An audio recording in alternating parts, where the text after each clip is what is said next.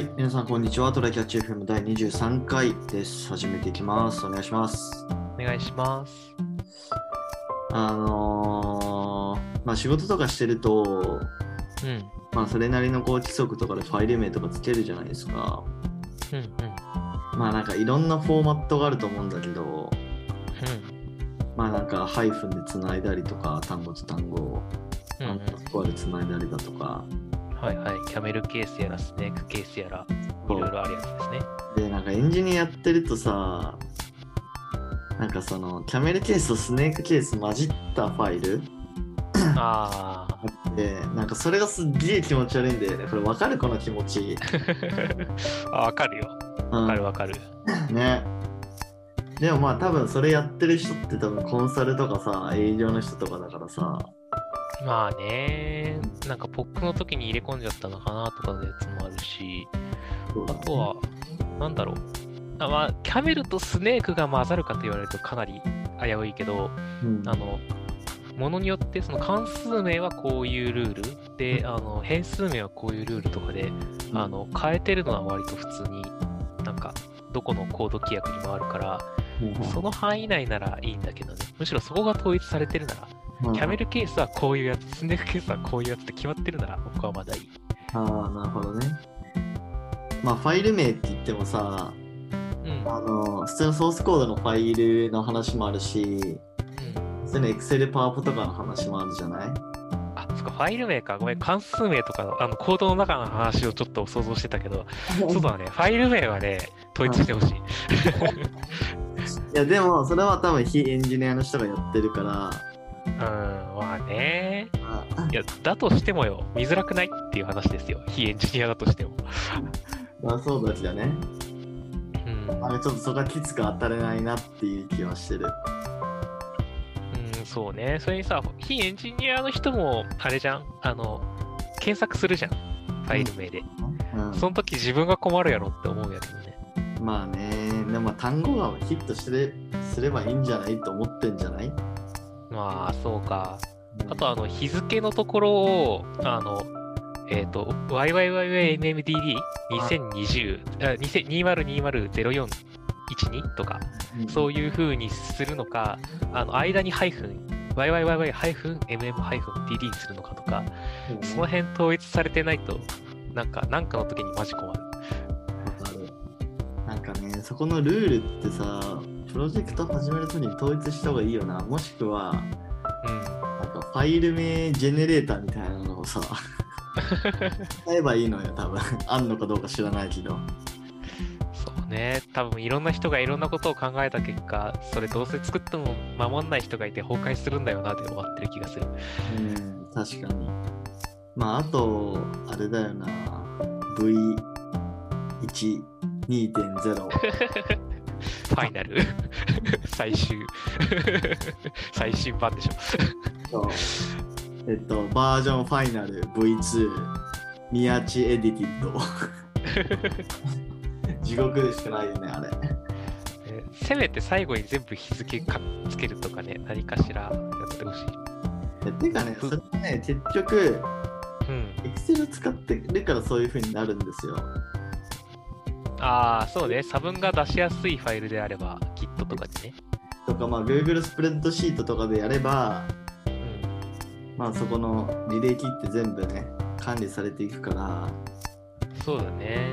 あもう、僕も、今会社がさ、あの、ボックスあの、あボックス知らない人は、えっ、と、 Dropbox とかが Google ドライブにも近いか？みたいなものを想像してもらえばいいんだけど、そういうボックスっていうサービスのエンタープライズ版を使ってるので、ーあの、それもバージョン管理がなされるから、僕はもう、なんか資料とか作ったら、あの、毎回、節目ごとにそこにアップロードし、アップロードしてって、あの、なんか上司とかに見てもらうときも、あの、そこの共有リンクを送ったりとかで、ここ見てくださいで、なんか、そこ更新したら、勝手に上司も最新版見れるし、うんうんで、節目節目は、あの、日付でやったやつねってので、元元に戻したりもできるから、ね割とね、そういう Excel を配置するにしても、さっきしたスプレッドシートとか、ボックスで Excel 管理するとかしたら、ね、絶対楽なんだけど、なぜかローカルでカタカナに管理する人がいるんだよね。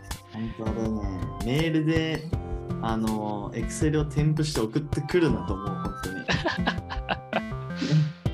そうね、それは辛いな。昔の職はあったけど、今のところとかね、あの、前のところとか結構それぞれいろんな、あの、シェアポイントだったり、Google ドライブだったり、いろんなところを使ってくれるから、ボックスとかね。すげえ良くなった、最近は。まあね、そういう風に変えていきたいよな。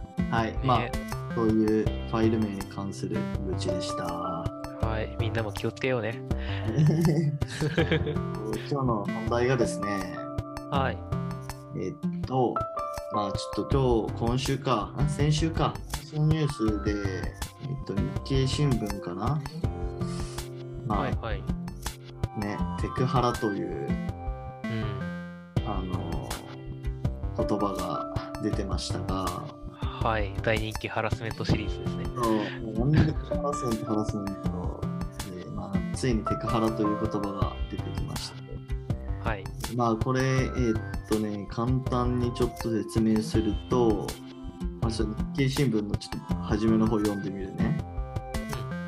先輩、会議用の Zoom 設定くらい一人でできないんですか？こんな簡単な操作でよ、えー手間取ってよよくこれまで仕事をしてきましたね。デジタルネイティブ世代の新入社員にとってこんな嫌味を言いたくなる場面もあるだろう。だがこうした言動はテクノロジーハラスメント、かっこテクハラになりかねない。厚生労働省はハラスメントの概念を優越的な関係に基づき業務の適正な範囲を超え就業環境を害する行為と示すと、なんかこれをテクハラと言っているらしいですよ、はい。うんそうなんですね、くらいの。いや、なんでもないです。もっと話を広げましょう。えっと、そうだね。でもハラスメントの加害者となるリスクがあることを自覚すべきだっていうふうに書いてあってうーん。これなんか先週のさ、コスダのポッドキャストのあのであのこのチャンネルで話したネタにもちょっと紐づくような内容かなと思うけど、そうだね。教養を学んだりすると、それをもなんかやってない人に対して、それぐらいできて当然でしょっていうので、ちょっと性格悪くなっちゃうよねっていう話ね。話をしたんですが、そうね、まあ結構、うん、テクハラもその、になりかねないのかなっていう話が出てる。そうね。なんか他のハラスメントシリーズ、あの、モラハラとか、アルハラとかセクハラとかよりもさ、明確にこれ、あの、マウントなんだね。マウントを取ることを言ってるんだね。ああ、なるほどね。他のってなんか嫌がらせとか、なんか、まあなんかいろ、いろんな種類があったけど、これってほぼマウントじゃん。そんなこともできないのとか、そういう話になってくるから。あとなんか、日経新聞にはラブハラってやつのがあるよ、なんか。ラブハラスメント。これもちょっとマウント系かもしれないけど、恋人がいる人が恋愛や結婚あする考えを押し付けるみたいあ、なるほどね。な。独身は寂しいでしょみたいなことを言ってくるタイプのやつね。うんした方がいいよみたいな。うんうんまあね、いや、単純に価値観を押し付けた時点でもうなんか名前つけずに、なんかう、うるせえで終わる感じの、うるせえって言って殴り合いを始めれたらいいんだよな、きっと。のさ、日経新聞のこの例だとさ、ズーム設定くらい一人できないんですかってあるけど、うん。どうこのライン？これでえ腹にしちゃっていいの？っていうとこ。えっとね、仕事による、あの、僕らさ、IT 系だから、あの、それがもう、仕事の本、なんだろう、本会というか、あの、メインの部分に直結しちゃうから、うん。大事だと思っちゃうんだけど、うんなんか、これがどのぐらいかによるよね。その、えー、例えば営業とかだったら、あの、それつなげないとお客さんと話さない、つまり仕事ができないになると思うんだよ。はいはいはい。でも、だ例えば職人さんとかだったとして、なんかの時にちょっとつなぎましょうとかだった時に、うんなんかどこまでできないといけないのっていう話になってくると思うんだよね。まあ、そこで営業力があるないで、えっと、できる人職人さんの方が、えっと、仕事が取れて差がつくよねとかはまだわかるんだけど、なんかできないといけないのかって言われたら、なんか、いや、俺の、あの、価値はここじゃなくてこっちにあるから、えっと、そこは君にあの任せたいなみたいなことも全然ありだとは思うんですよ。まあ、本当に仕事に関する、仕事についてそれがどれだけのウェイトを占めているかうんうん。っていうところが基準かなとは思う。まあそもそもバカにしてる時点でちょっとあれかなとは思うんだけど。以前の話だったりすんのかなわかんないけど。うーん。なるほど。で宮地的にはどうなんかどこを超えたらやばいなとかある？うーん、そうだね。まあだからその、その人が勉強しないというか、その知識がないことで周囲に迷惑かけてるんだったら、うん。まあそれは別にテクハラというか、それを指摘したところでテクハラにはならないんじゃないって思うけど、まあ言い方次第だけどさ。うん。うん。まあ要するに、例えばこの例でい言ってるようなさ、先輩がさ、ズーム設定できなくてさ、後輩に迷惑がかかってるわけじゃない？うん。うん、それってこの人が勉強すれば済むだけの話で、そうなんだよね。なんかさ、セクハラとかさ、うん。でさ、なんか別になんかその、セクハラの被害者がさ、頑張って、なんか変わる問題じゃないじゃん。まあまあそうね。うん。でもこの確かに。セクハラってなんかその、被害被害者というか、言われた人が、の問題というか、その人がすれば改善される問題だから、なんかそれを一緒くたにしてほしくはないなっていう気がするよね。確かに。なんか困るじゃん、仕事でそれっていう話だよね。これは。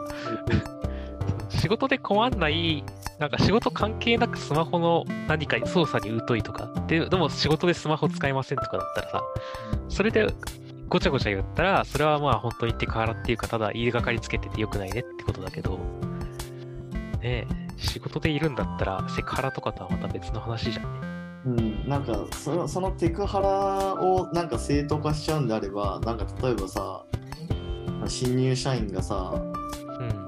なんか名刺交換もできないのかとか、上司に言ったらさ、なんかそれももう、ね、別のハラスメントになっちゃうじゃんね。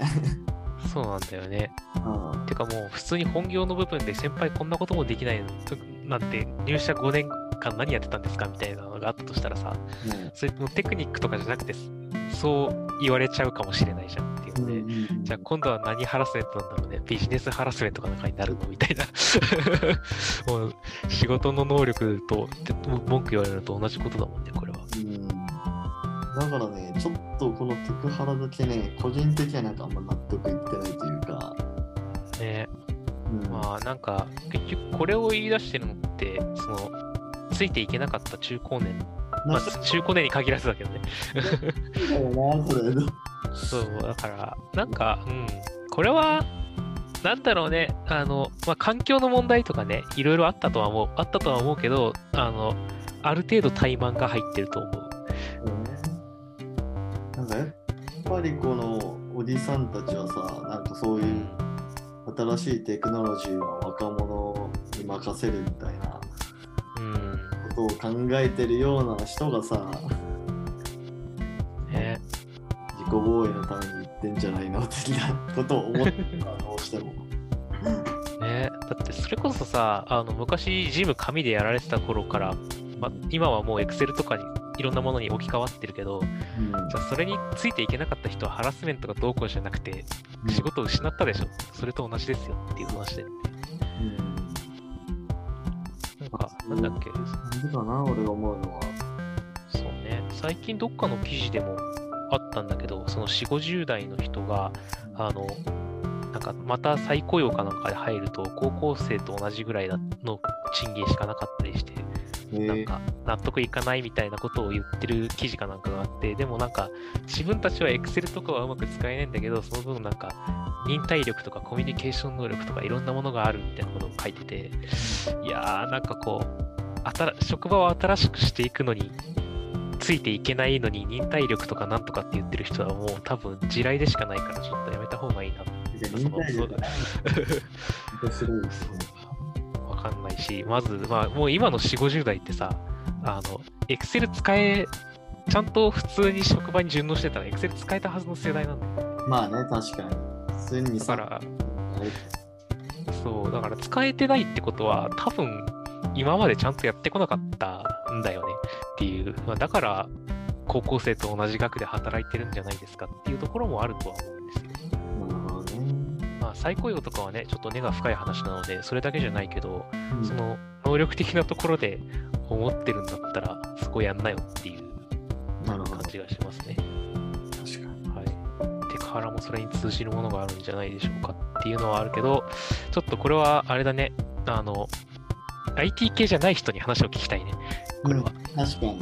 ちょっとね、IT 系のバイアスかかってるかな、思いっきし。う、うん他の、僕らが全く本業と関係ないものでこれを言われたけど、仕事には必要かもってものでこれを言われた時にどう思うかみたいなのってあると思うから。